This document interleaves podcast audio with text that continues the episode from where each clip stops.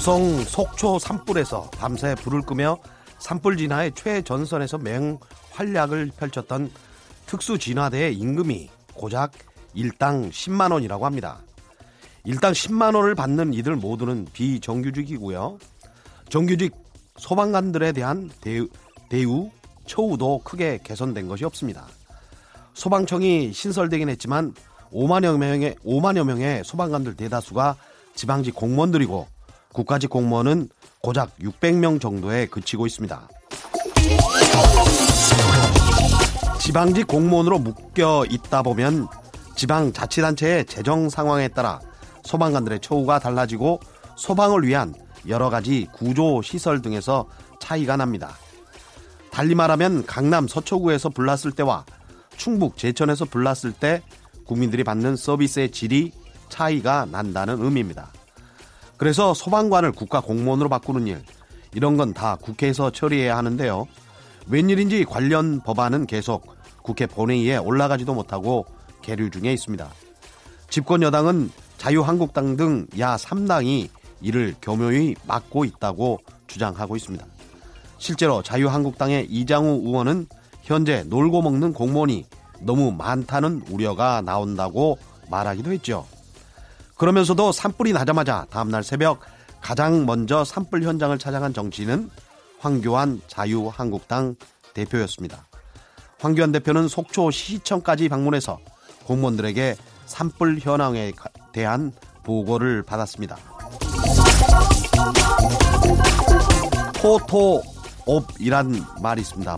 photograph opportunity의 줄임말인데요. 언론에 노출될 만한 사건, 사고, 현장에서 사진을 찍는 데만 열심인 정치인 등을 가리키는 말입니다. 부정적인 뉘앙스가 담겨 있죠. 황교안 대표는 국회의원도 아닙니다. 자유한국당의 대표일 뿐이죠. 현재 산불과 관련해서 어떤 권한을 갖고 있지도 않고 또 어떤 책임도 질 수 없는 직위에 있습니다. 정말 황교안 대표가 해야 할 일은 산불 현장에 가서 언론에게 사진 많이 찍히는 것보다 국회의원은 아니지만 당 대표로서 자당의 국회의원들이 소방관들의 처우 개선에 관한 법안에 협조하도록 독려하는 것. 그게 황 대표가 가장 우선적으로 해야 할 일이 아닐까요? 안녕하십니까. 세상에 이익이 되는 방송 최경령의 경제쇼 출발합니다.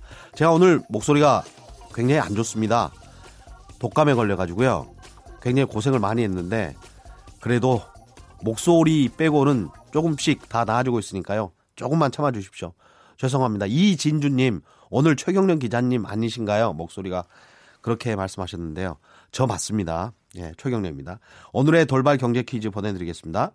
고용노동부가 오늘 고용 행정통계로원 2019년 3월 노동시장 동향을 발표했는데요. 작년보다 이 보험이 52만 명 증가했다고 합니다. 일정 기간 이 보험에 가입한 사람이 실직하면 구직급여 등을 받을 수 있고 직업훈련을 받을 수 있습니다. 사회보장제도의 하나인 이것, 실업보험이 아닙니다. 실업에 대비해서 고용기간 내는 보험. 이 보험은 무엇인지 정답을 아시는 분은 짧은 문자 50원, 긴 문자 100원에 정보 이용료가 부과되는 샵 9730번으로 문자 보내주시거나 무료인 콩과 마이케이로 보내주셔도 좋습니다. 정답 보내주신 분들 가운데 다섯 분 선정해서 화장품 교환권 보내드리겠습니다.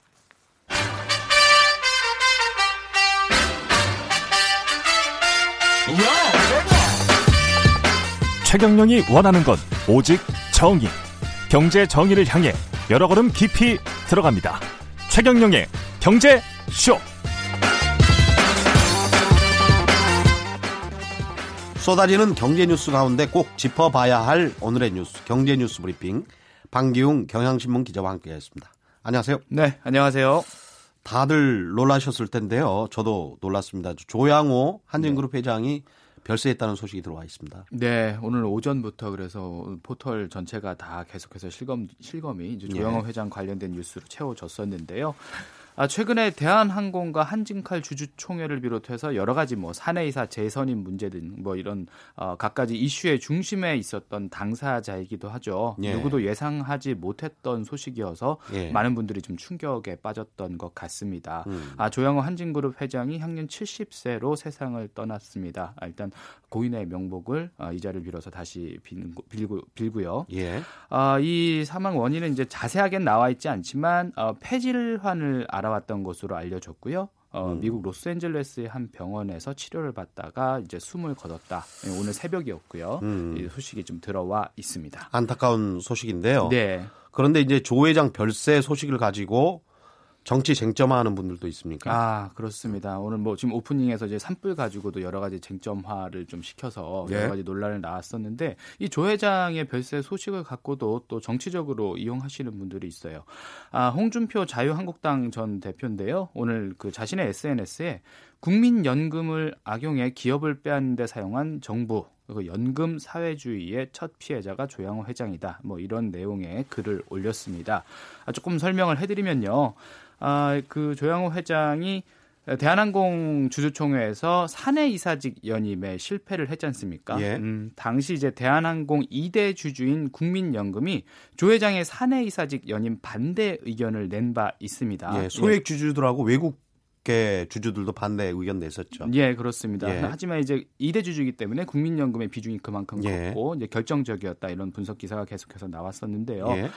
예. 아, 지금 이런 상황에서 과연 이 연금 사회주의를 운운하는 것이 그 시기상으로도 적절한가 이런 의문이 들고요. 음. 예. 또이 자체가 합당한 이야기인지가 좀 의문스럽습니다. 아, 왜냐하면 이제 국민연금은요, 2014년이죠. 박근혜 정권 시절에도 음. 아, 조양호 한진그룹 회장이 한진 이사 선임 안건에 대해 아, 과도한 겸직을 이유로 음. 반대한 바 있습니다. 그러면 예. 그때는 연금 사회주의가 아니었던 건가 음. 이렇게 좀 묻고 싶기도 합니다. 그러니까 이런 상황에서 특히 예. 이제 조 회장께서 지병이 있으시고 예. 수술까지 받으셨던 거는 예, 한진그룹 사내에서는 비서실이나 홍보실은 다 알고 있었을 거란 말이죠. 그렇습니다. 그러면 본인이 이렇게 아픈 상황이면 사내 이사를 오히려 말렸어야 되는 상황이 아닌가 그런 생각도 듭니다. 건강을 위해서도 예. 건강을 예, 위해서도요. 그렇습니다.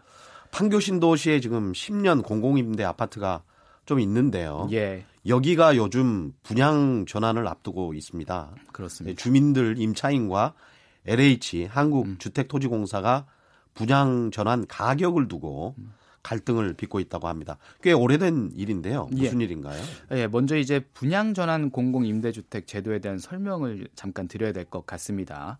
아, 5년이나 10년 동안 그 주택을 임차한 후에요. 거주하던 세입자가 우선 분양권을 받는 제도가 이제 분양 전환 공공 임대주택 제도입니다. 예. 아, 2003년 이제 참여정부에서 들여왔고요. 아, 이 시세보다 한 65% 이하 저렴한 임차료로 최장 10년 동안 살 수 있도록 했습니다. 예. 아, 무주택 서민의 주거 안정 그리고 뭐 점진적인 자가 소유 촉진을 돕겠다라는 취지로 마련된 제도죠. 아, 지금 이제 갈등을 빚고 있는 곳이 아까 말씀하신 경기도 판교 10년 공공 임대 아파트 단지인데요. 예. 어, 오는 7월부터 분양 전환이 본격적으로 어, 시작이 됩니다. 아, 입주가 지난 2009년 5월부터 시작을 했으니까요. 이제 10년이 지나서 어, 이제 그 분양 전환할 때가 된 거죠. 아, 정부는 이제 분양 전환 시기가 도래하는 10년 공공임대 아파트의 분양 전환 가격을요.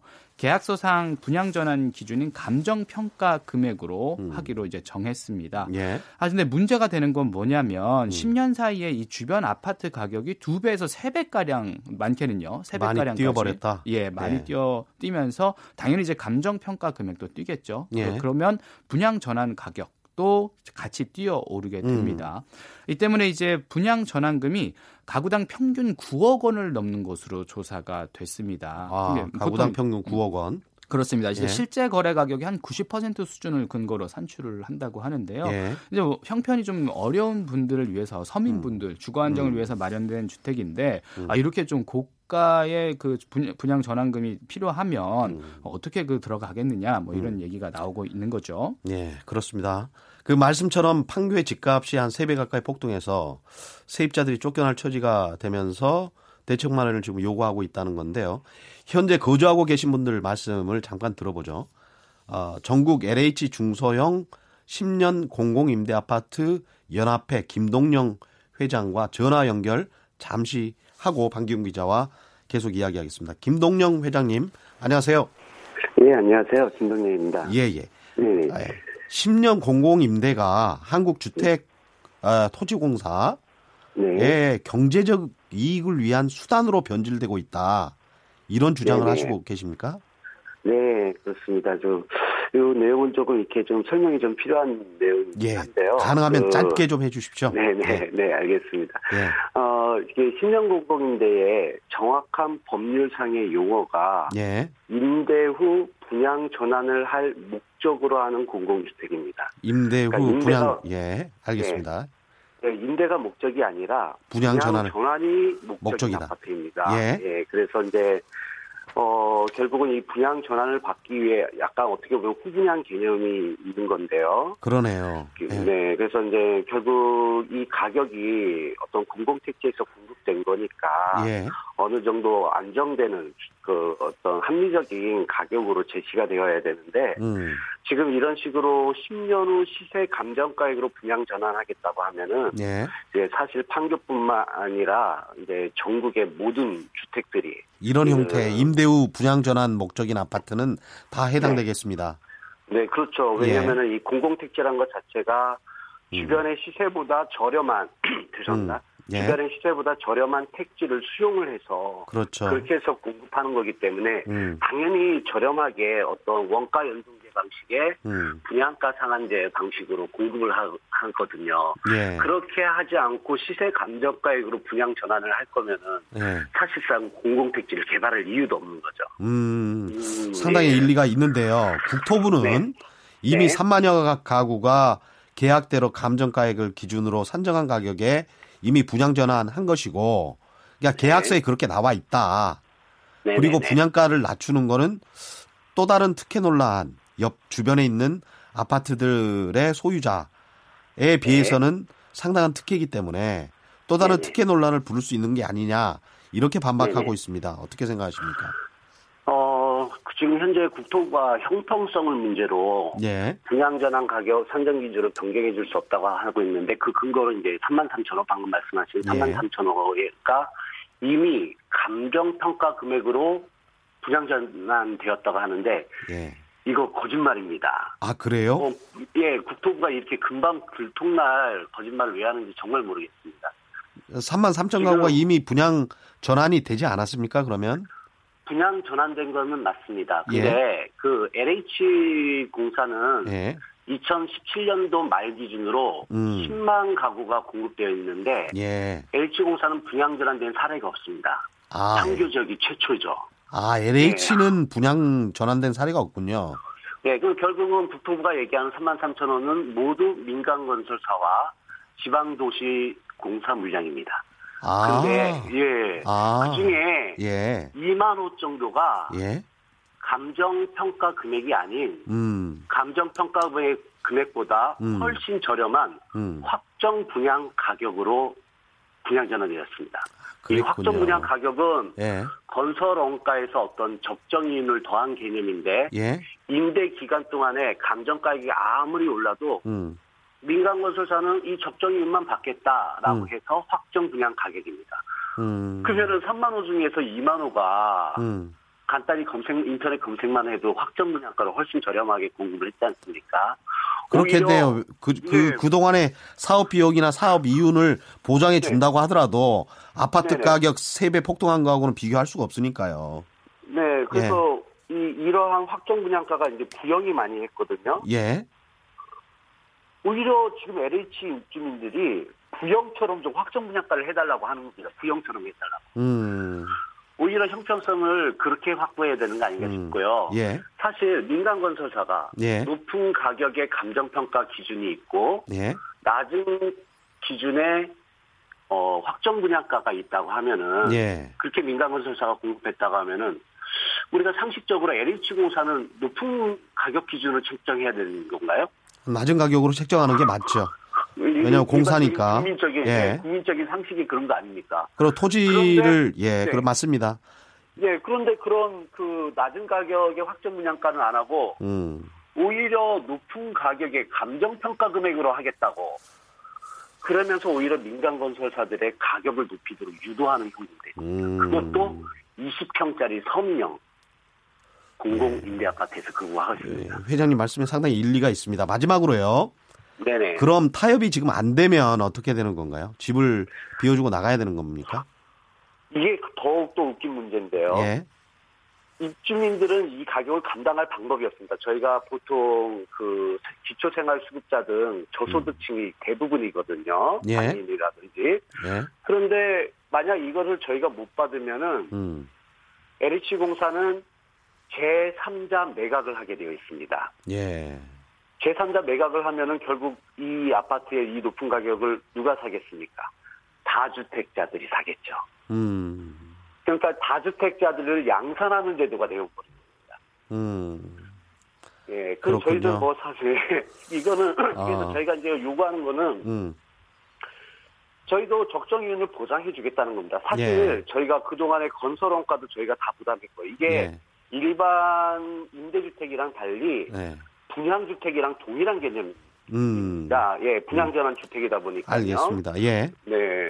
그래서 저희가 심지어는 네. 대출이자 심지어는 재산세까지 저희가 돼 있어요. 알겠습니다. 그러니까 감평가는 시세 한 90%라는 감평가는 받아들일 수가 없고 어느 정도 네. 적정하게 지금 현재 세입자들과 타협을 해서 가격을 다시 네. 결정해야 된다 이런 주장이시군요. 예, 저희는 적정 이윤을 예. 뭐 50%가 됐든 100%가 됐든 예. H공사가 원하는 대로 저희는 적정 이윤을 줄 생각입니다. 알겠습니다. 그리고 예. 예, 일가구 1주택자가 되는 건데 예. 혹시라도 그래도 문제가 된다고 하면은 예. 저희 뭐 전매 제한 제도 그런 거에 어떤 어, 보완 장치가 있지 않습니까? 그런 장치가 제도적인 어떤 제한을 당하 당하고더라도 네네. 예, 예. 어떤 저희는 어차피 20평짜리 집 한 채 평생 음. 동안 갖자고 하는 거거든요. 알겠습니다. 예. 네네네. 지금까지 말씀 감사합니다. 네, 고맙습니다. 감사합니다. 예, LH 중소형 10년 공공 임대 아파트 연합회 김동영 회장과 이야기 나눴습니다. 네. 잠깐 그 임대주택에 사시는 분하고 이야기 나눴는데 요지는 그러니까 분양 전환금이 너무 비싸다는 거잖아요. 예, 그렇습니다. 그래서 이제 살던 집에서 그냥 나와야 한다는 네. 그런 상황이라는 그럴 건데. 우려도 있다는 거죠. 예. 예. 다른 곳도 이렇습니까? 그렇습니다. 아, 이제 사실 이게 어떻게 지금 진행이 되고 있냐 예. 보니까 이제 성남시에서 최근에 이제 산운 마을이죠. 그 판교에 지금 음. 해당되는 예, 예. 어, 산운 마을 구단지 전용 이제 84제곱미터 그 가구 아파트들이 있는데 예. 감정 평가액이 평균 이제 8억 원대로 산정이 됐다고 합니다. 예. 지금 그 회장님 김동영 회장 얘기를 들어보면 예. 기초생활수급자분들도 많이 사는 곳인데 예. 과연 이걸 감당할 수 있겠느냐 이렇게 음. 말씀드리고 있고요. 이게 주변 민간 아파트 뭐 실거래가 부여에서는 약간 낮은 가격이긴 하지만 당연히 이제 부담은 클 수밖에 없는 것이죠. 예. 근데 아 이제 문제는 이제 공기업인 LH가 과연 이 공공성을 이렇게 간과해도 되느냐라는 비판이 나올 수밖에 없는 음. 지점이기도 합니다. 왜냐하면 너무 비싼 분양 전환가를 책정을 하면 그만큼 또 차익을 LH가 챙겨가는 것 아니냐 뭐 이렇게 좀 비판을 할 수도 있는 거고요. 음. 문제는 이제 정부가 사전 계약대로 이 감평가를 기준으로 산정한 가격에 분양 전환을 하겠다는 입장을 거듭 얼마 전에 밝힌 바가 있습니다. 그렇기 때문에 지금 더욱더 주민분들이 목소리를 내고 또 여러 가지 어려움을 호소하고 있는 그런 상황인 거죠. 네. 이런 형평성의 문제는 뭐가 정답이라고 저도 말하기가 힘든 것 같습니다. 오늘 말씀 감사하고요. 지금까지 경향신문의 방기훈 기자와 함께했습니다. 네.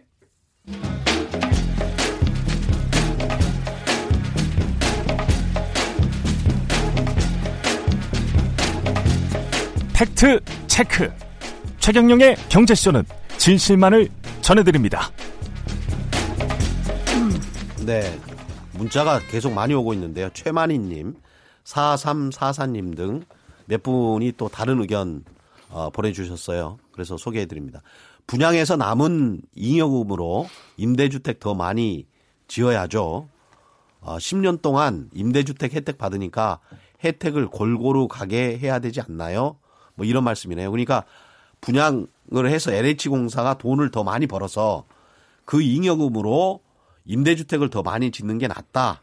이런 의견을 보내주셨습니다. 예, 저도 취재, 이런 취재를 하다 보면 여러 가지 엇갈리는 주장이 있더라고요. 예, 오늘 경제뉴스 왜곡과 오보를 바로잡는 경제뉴스 팩트 체크 시간인데요. 선대인 경제연구소의 선대인 소장 나오셨습니다. 안녕하세요. 예, 반갑습니다. 근데 예. 감기 심하게 걸리신 모양이에요. 굉장히 심하게 걸렸습니다. 저 밖에서 방송 듣다가 예. 깜짝 놀랐어요. 아니 목소리 때문에 예. 다른 분이 지금 진행을 하고 예, 계신가? 그런 그런 문자가 좀 왔어요. 네, 네. 최경영 기자 아니죠? 뭐 이러면서 아이고 빨리, 간첩 아닙니다. 간첩 최경영 아니고요. 진짜 최경영입니다. 목소리만 오늘 좀 안 좋습니다. 빨리 내일까지 이럴 수도 있을 것 같은데. 아우 피곤합니다. 저도 잘, 상당히. 네, 회복 잘 하십시오. 예. 오, 오늘은 무슨 문제 말씀하실 건가요?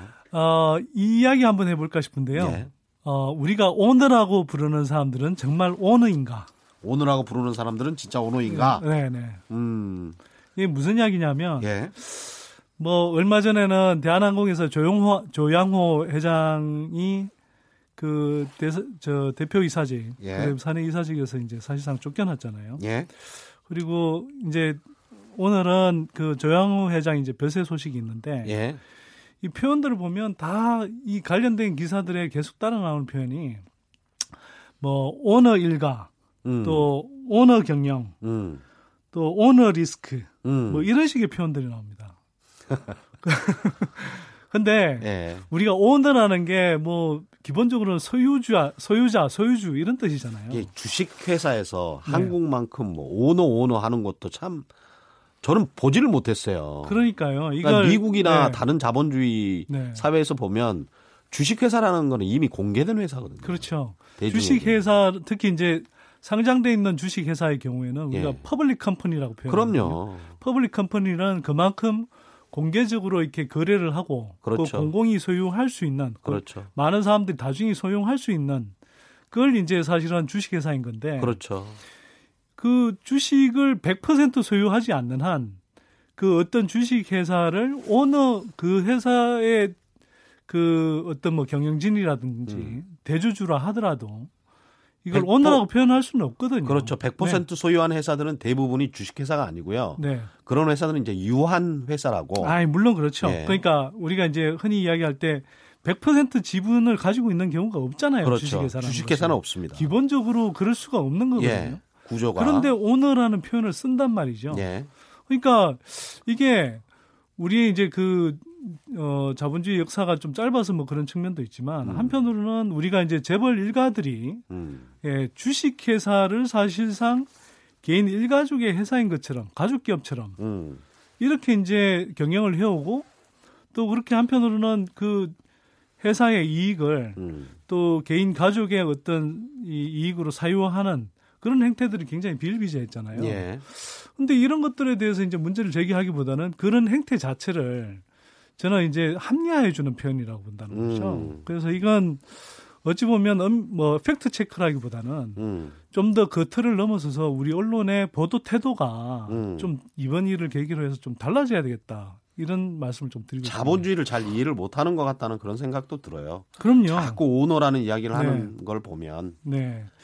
그래서 특히 이게 조양호 회장의 경우에는 예. 제가 대한항공 그 이제 이사직에서 물러날 때 그 기사의 보도 내용들을 보니까 조양호 회장의 지분 자체를 잘 안 보여주더라고요. 음. 그최 기자님 혹시 저 대한항공에서 조양호 회장이 갖고 있는 지분 비율이 어느 정도인지 혹시 아세요? 한 30%될 것 같은데요. 느낌으로는 뭐 예. 그럴 수 있는데요. 예. 대한항공에 갖고 있는 조양호 회장 지분이 0.01%입니다. 대한항공 네. 아 한진그룹 쪽이 한진칼에 갖고 있는 지분은 17.8%고 17.8%고 예, 뭐 그 한진칼이 좀 아들 딸 합쳐서. 한 뭐 20몇 퍼, 28% 예. 정도 갖고 있는데 그걸 기억했었는데 대한항공의 그러니까 한진칼이라는 게 이제 대한항공의 지주 회사잖아요. 그렇죠 지주회사죠. 네. 음. 근데 대한항공에서 조양호 회장이 갖고 있었던 지분은 0.01%밖에 안 됩니다. 야, 이건 대주주도 아닌 거죠. 대주주가 아니라 제가 뭐 트위터에선가 이런 표현을 썼더니 미세주주 이런 표현을 쓰시더라고요. 어떤 분이. 이세 미세주주. 미세주주 하도 미세 미세. 해서 그러니까 사실은 네. 우리가 이제 보통 대주주라고 하면 뭐 한 3%, 5% 정도는 그래도 넘어서야 예, 그나마 대주주라는 명칭을 붙이는데 예, 0.01%니까 대주주도 전혀 아닌 거죠. 음, 그런데 대주 사실상 대주주라고 하기도 힘든 정도의 지분을 가진 사람한테 우리가 오너라는 표현을 쓴다는 겁니다. 그렇죠. 예. 오너가 없으면 네. 뭐 회사 경영이 잘 안 될 것처럼 또 묘사를 네. 하잖아요. 네. 그런 식의 또 말을 많이 유통시키고. 그러니까 이게 이제 뭐 자본주의에서 사실상 주식회사라는 것은 음. 이게 지분을 갖고 있는 주인가. 그러니까 그렇죠. 이제 한 사람이 주인일 수는 없죠. 그렇죠. 예.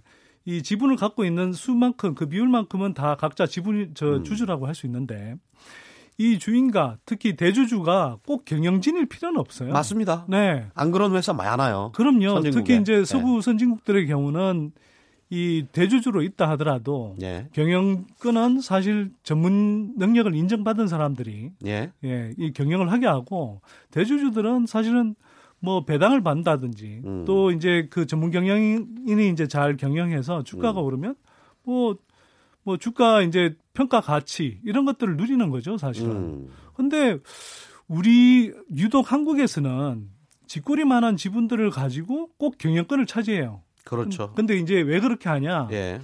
실제로 이제 지분이 많이 없으니까 그 회사들을 사실은 자기 걸로 가져올 수가 전혀 없죠. 그렇죠. 또 자기의 권리도 많지 않고. 그렇죠. 근데 이런 걸 이제 뭐 과거에 우리 이제 순환식 그 지배 순환 출자. 구조였죠. 예. 순환 출자 구조를 만들어서 자기 돈이 아닌 기업 돈으로 그렇죠. 기업 예, 돈을 투자를 하는 거죠. 자, 투자 자기 돈으로 가져오기도 하고 음, 또 자기 회사인 것처럼 개인 회사인 것처럼 운영도 해요. 그렇죠. 요번에 이제 조양호 회장 일가의 음. 경우에도 대한항공에 그냥 뭐 기내식이라든지 이런 뭐 물품 같은 것들을 음, 바로 이제 그 납품업체가 바로 납품을 하면 되는데 예. 이게 이제 여기 지분을 적게 갖고 있잖아요. 조양호 그렇지요. 회장 일가가 예. 적게 갖고 있으니까 일종의 이제 통행스를 걷는 가족 회사를 하나 차립니다. 그렇죠. 예. 가족들 지분으로 거의 이제 꽉 차 있는 그 옆에 약국도 차렸잖아요. 뭐 인하대 옆에 예. 이제 약국도 차렸죠. 사무대 사무장 약국. 그러니까 그런 식으로 예. 해서 사실은 회사에 그냥 그 이익 기회로 돌아갈 걸 음, 기회 이제 편취라고 하죠. 또는 그렇죠. 이제 뭐 이용이라고도. 하는데 예. 그렇게 해서 회사의 이익으로 돌아갈 걸 자기 개인 또는 자기 가족들이 자기 가족들이 이제 다 뽑아 먹는 것이죠. 아주 쉽게 표 네네. 아주 쉽게 예, 네. 가져가 버리는 겁니다. 근데 문제는 이제 이 네. 오너란 표현을 자꾸 쓰게 되면 음. 그렇게 하는 행태가 사실은 어찌 보면 뭐 어찌 보면 당연하거나 음, 또는 당연한 것까지는 아니어도 납득할 수 있는 행태인 것처럼 음, 그렇게 은연중에 이제 사람들한테 인식하게 만든다는 거죠. 음, 또 이번에 이제 조영우 회장 그 별세한 그 별세하고 나서 예, 이 보도를 보면 이제 경영권 승계라는 표현을 쓰면서 음, 그 아들인 조원태 사장이 경영권을 물려받는 게 너무나 당연한 것처럼 이렇게 또 묘사를 하는 보도들이 쏟아지고 네. 있습니다. 근데 뭐 아까 이제 말씀드렸다시피 대한항공의 핵심 주력 계열사인 대한항공의 지분은 0.01%이고 예, 그 아들 되는 조원태 씨라든지 일가들은 지분 자체가 없습니다. 대한항공에는. 음, 이제 오로지 그 지주 회사인 한진칼에만 상당한 좀 지분을 갖고 있는데 예, 예, 그 한진칼 지분 한진칼 지분을 갖고 있는 것도 사실은 지금 상속세를 50% 가까이 내게 되면 그 지분이 상당히 깎이게 되거든요. 음, 그러면 예를 들어 국민연금이라든지 또 한진칼에서 요번에도 이제 좀 뭐 이 그 반대편에 썼던 음, 뭐 강성부 펀드로 예, 알려져 있는 KCGI 이런 데서도 사실은 같이 힘을 합치면 음. 그 한진칼에서도 예를 들어서 경영권 승계를 놓고 이렇게 표기를 했을 때 결과가 어떻게 될지 모르는 거거든요. 예, 그런데 이게 너무나 조은태 사장으로 넘어가는 게 당연한 것처럼 음, 이렇게 이제 묘사를 하고요. 근데 음, 그런 것들을 기자들이 기사로 이제 표현을 할 때 재계 관계자 이렇게 씁니다. 음. 한 번도 이렇게 실명을 제가 밝히는 걸 잘 본 적이 없어요. 근데 재계 참 관계자 쉽게 써요. 예, 근데 대부분은 그 재계 관계자가 네. 제가 이제 뭐 기자분들 이야기를 들어보면 예, 그 예를 들어서 한진 계열 쪽에 네. 홍보 담당 그렇죠. 홍보 담당자인 경우도 홍보 되게 팀장이거나. 많더라고요. 네네. 뭐 끼케야 뭐 정경련 홍보 팀장이거나 뭐 그렇습니다. 근데 예. 그런 식으로 해서 이렇게 이제 이른바 그 회사에 출입을 하면서 음, 한편으로는 그걸 마치 이제 재계의 뭐 아주 일반적인 의견인 것처럼 그러면서 이제 경영권 승계를 당연시하는 그런 이제 보도들이 또 일상화 지금 되고 있는 거죠. 그래서 잠깐만요. 이제 네. 예 거의 시간이 다 네, 돼서요. 네. 4231님 네, 포드 자동차 창업주의 증손자가 네, 경영을 인정받아서 경영자가 되었듯이 엄격한 경영 감독 체계로 재벌의 경영 능- 능력을 검증하는 방법은 없을까요? 그러니까 좋은 질문이라고 저는 예. 생각하는데요. 그러니까 대주주 일가라고 해서 무조건 경영진이 되면 안 된다라는 음. 것이 아니라 맞습니다. 거꾸로 지금 말씀드리는 건 대주주의 일가 또는 대주주의 유전자를 물려받았다는 이유로 음, 그 자체만으로 무슨 경영 능력이 검증된 게 아니잖아요. 그렇죠. 근데 우리는 지금 재벌 일가들이 3세, 4세까지 승여, 승계하면서 음, 기업 경영권을 물려받는 걸 너무나 당연시하고 있거든요. 음, 그런 부분에 대해서는 이게 당연하지 않다라는 걸 우리가 좀 인식하자는 뜻이고요. 맞습니다. 거꾸로 보자면 오히려 음, 정말 뛰어난 그런 경영 능력을 가진 사람들이 음, 얼마든지 대주주를 대신해서 경영을 하고 예. 그리고 그 경영 성과를 꼭 대주주 일가뿐만 아니라 대다수의 주주들하고 공유를 할 수 있을 때 음, 우리 자본시장도 건전해지고 또 많은 개인 투자자들이 그 주식에 투자해서 또 음. 그 성과를 공유하면서 노후 대비도 할수 있는 거거든요. 알겠습니다. 그래서 오너라는 표현 음, 우리가 당연시하지만 좀 언론들이 다시 한번 좀 생각해 봤으면 좋겠습니다. 그런 단어들이 꽤 많은데 앞으로 많이 지적을 해 주십시오. 네네. 오늘 말씀 감사합니다. 네, 선대인 고맙습니다. 경제연구소장과 함께했습니다. 고맙습니다. 헤드라인 뉴스입니다. 오늘 문희상 국회의장과 오당 원내대표들이 만나 4월 임시국회 의사 일정을 논의했지만 합의하지 못했습니다. 홍남기 부총리 겸 기획재정부 장관이 세계 경기 침체에 대한 우려가 크다며 추가 경정 예산 등으로 경기 보강을 신속하게 추진하겠다고 밝혔습니다. 회사 측에서 일할 사람이 부족하다는 이유로 노동자의 휴가 사용을 막을 수 없다는 법원 판단이 나왔습니다. 지금까지 라디오 정보센터 조진주였습니다. 예, 오늘의 돌발 경제 퀴즈 보내드립니다. 고용노동부가 오늘 고용 행정 통계로 본 2019년 3월 노동시장 동향을 발표했는데요. 작년보다 이 보험이 52만 명 증가했다고 합니다. 일정 기간 이 보험에 가입한 사람이 실직하면 구직 급여 등을 받을 수 있고 직업 훈련을 받을 수 있습니다. 사회보장제도의 하나인 이것 실업보험이 아닙니다. 실업에 대비해서 고용기간 내는 보험. 이 보험은 무엇인지 정답을 아시는 분은 짧은 문자 50원, 긴 문자 100원에 정보 이용료가 부과되는 샵 9730번이나 무료인 콩과 마이케이로 보내주셔도 좋습니다.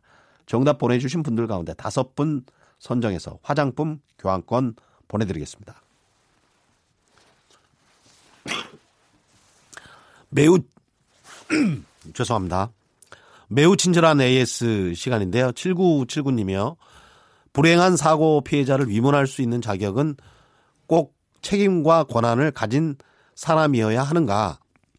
그렇다면 일반인은 위문도 갈 수 없다는 뜻인가?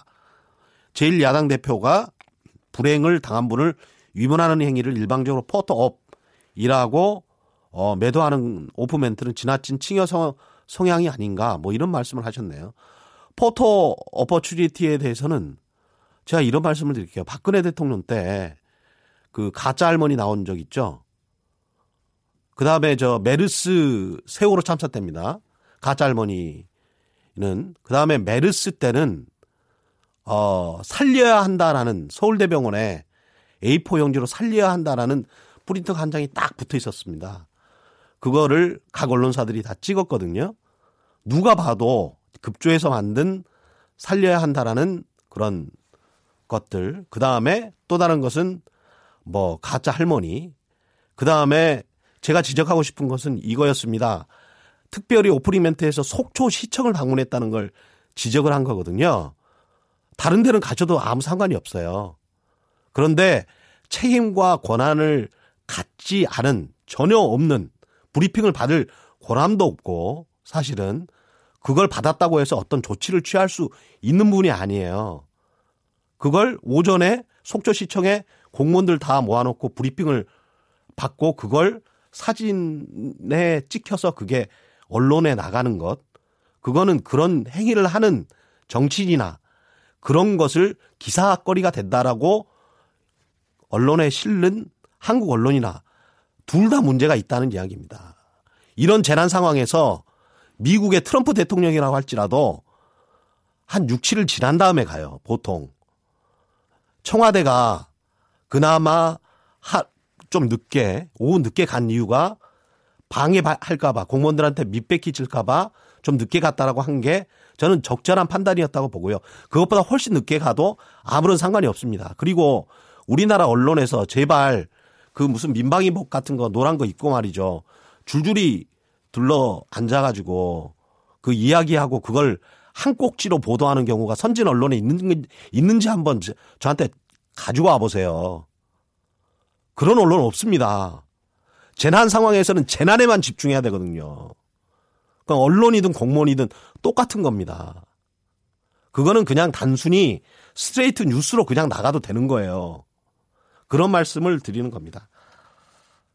전혀 다른 시각에서 본 경제 역사학 전우용의 역사 속 경제 이야기 시간입니다. 역사 역사학자 한국학 중앙연구원의 전우용 교수 나오셨습니다. 안녕하십니까? 네, 안녕하세요. 오늘 해주실 말씀 기생충이네요. 어, 저 얼마 전에 예. 예, 북한에서 이제 그 휴전선 넘어서 예. 어, 판문점에서 어, 총을 맞아가면서 탈주해 왔던 병사가 있었죠.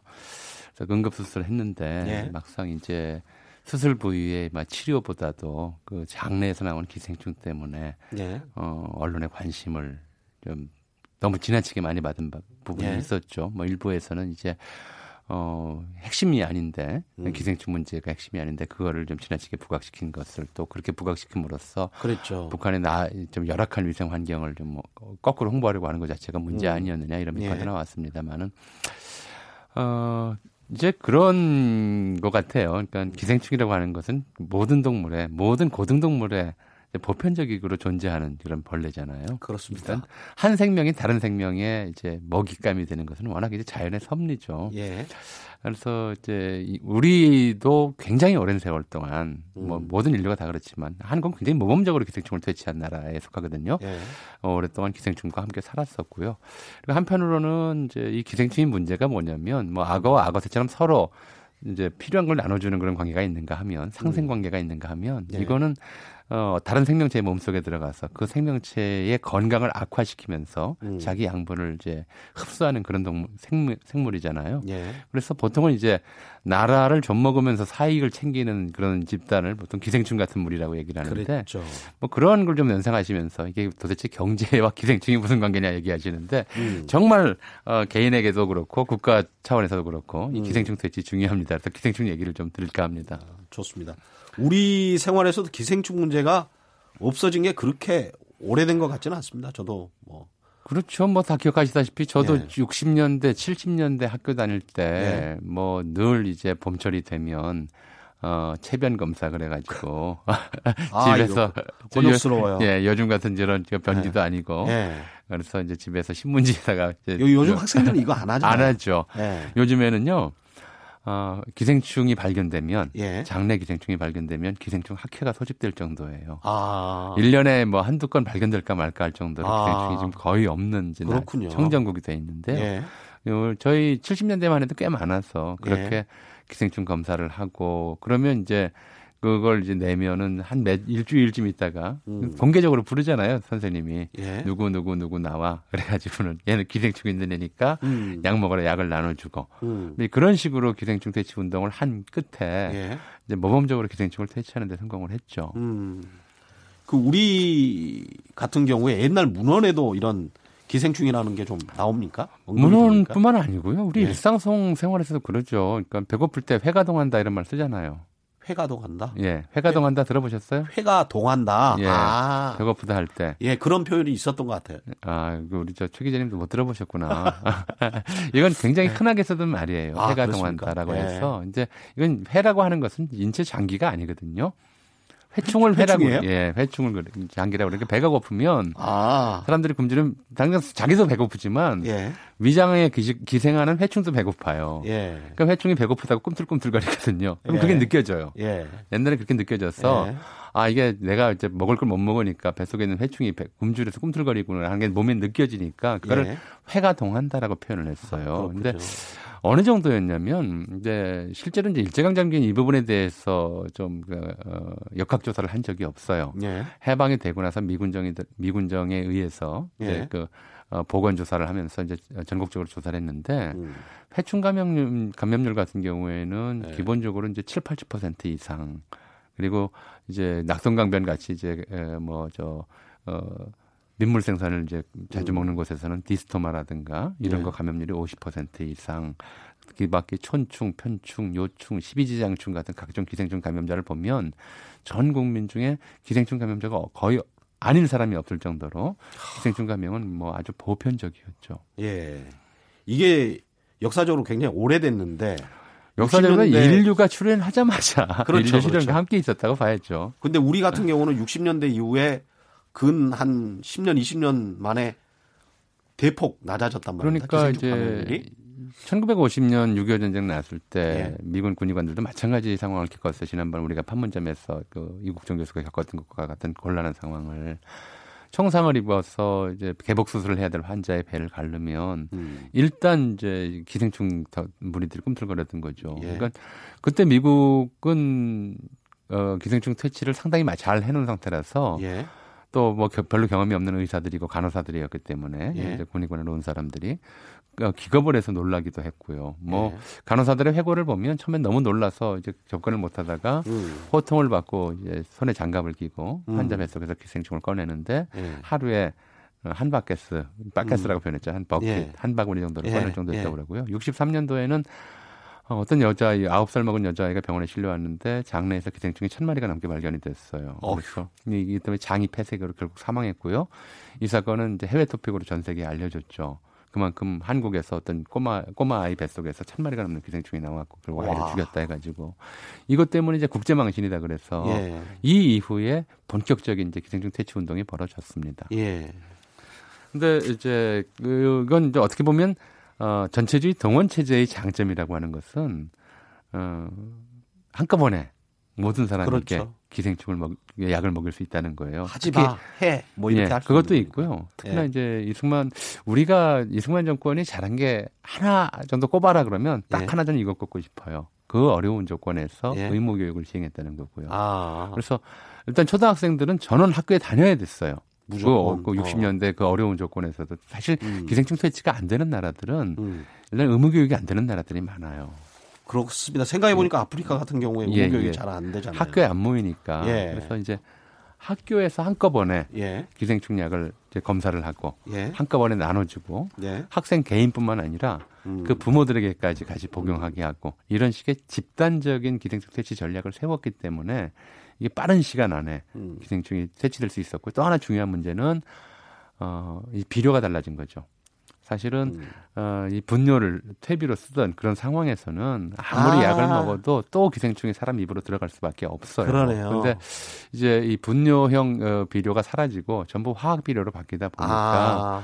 그래서 화학 비료를 쓰는 채소들이 너무 많아지니까 한때 그런 것도 있었죠. 왜 벌레 먹은 채소가 오히려 좋은 채소다. 그런 유기농이다. 예, 화학 비료 예, 안쓴 예. 거다. 농약 안 친 거다. 그게 친환경이다라고. 근데 농약과 화학 비료를 많이 쓰다 보니까 어. 이제 밭에서 이제 올마오는 음. 기생충도 줄어들고 음. 그러니까 복합적인 조건이었어요. 첫째로는 아, 이제 그러네요. 의학적 처치이고 예. 하나는 화학적으로 어 처치가 된 부분들이 있고요. 예. 이 어떻게 보면은 기생충이라는 게 위생과 관련이 있고 그렇다면은 나라 경제가 이제 높아질수록 기생충 감염률도 낮아진다고 볼 수 있겠습니다. 음, 기본적으로는 경제력 어, 자체의 문제라기보다는 예. 하나의 사회를 관리하는 통제 시스템인 건데 우리 예. 같은 경우에는 이제 기생충 감염뿐만 아니라 음. 이제 국가의 통제력이 굉장히 강한 나라죠. 예. 그러니까 일단 그 경제가 부자라고 다 기생충 대치가 잘 되는 건 아니고요. 경제력이 예. 높다기보다는 그보다는 이제 예를 들어 치안, 음. 교육 이런 음. 공적 서비스가 음. 대단히 좀 밀착되어서 그렇죠. 어, 시민들의 생활과 이제 결부돼 있는 그런 나라들에서 기생충 퇴치하기가 쉬워요 상대적으로. 한국처럼 주민등록증이 이렇게 전 국민한테 발부되고 이런 나라도 쉽지 않 국민 한 사람 한 사람이 전부 이제 국가에 파악되고 있잖아요. 그렇죠. 파악되고 있고 예. 를 들어서 지금 이제 기생충이 어떤 사람이 감염돼서 치료를 예. 받았다 예. 그러면 당장 건강보험공단으로 이제 통지가 될 그렇겠죠. 거고요. 그럼 온 가족이 바로 기생충 약을 복용해야 되는 상황이 음. 당장 오기 때문에 음. 어떻게 보면 이제 이런 기생충처럼 감염성 질환에 대한 통제력이 높다는 것은 예. 국민 개인의 일상생활에 대한 통제력이 높다는 것과 같은 의미라고 보시면 될 겁니다. 네. 오늘은 네. 여기까지 하겠습니다. 오늘 말씀 감사합니다. 역사학자 한국학 중앙연구원의 전우영 교수와 함께했습니다. 고맙습니다. 네, 감사합니다.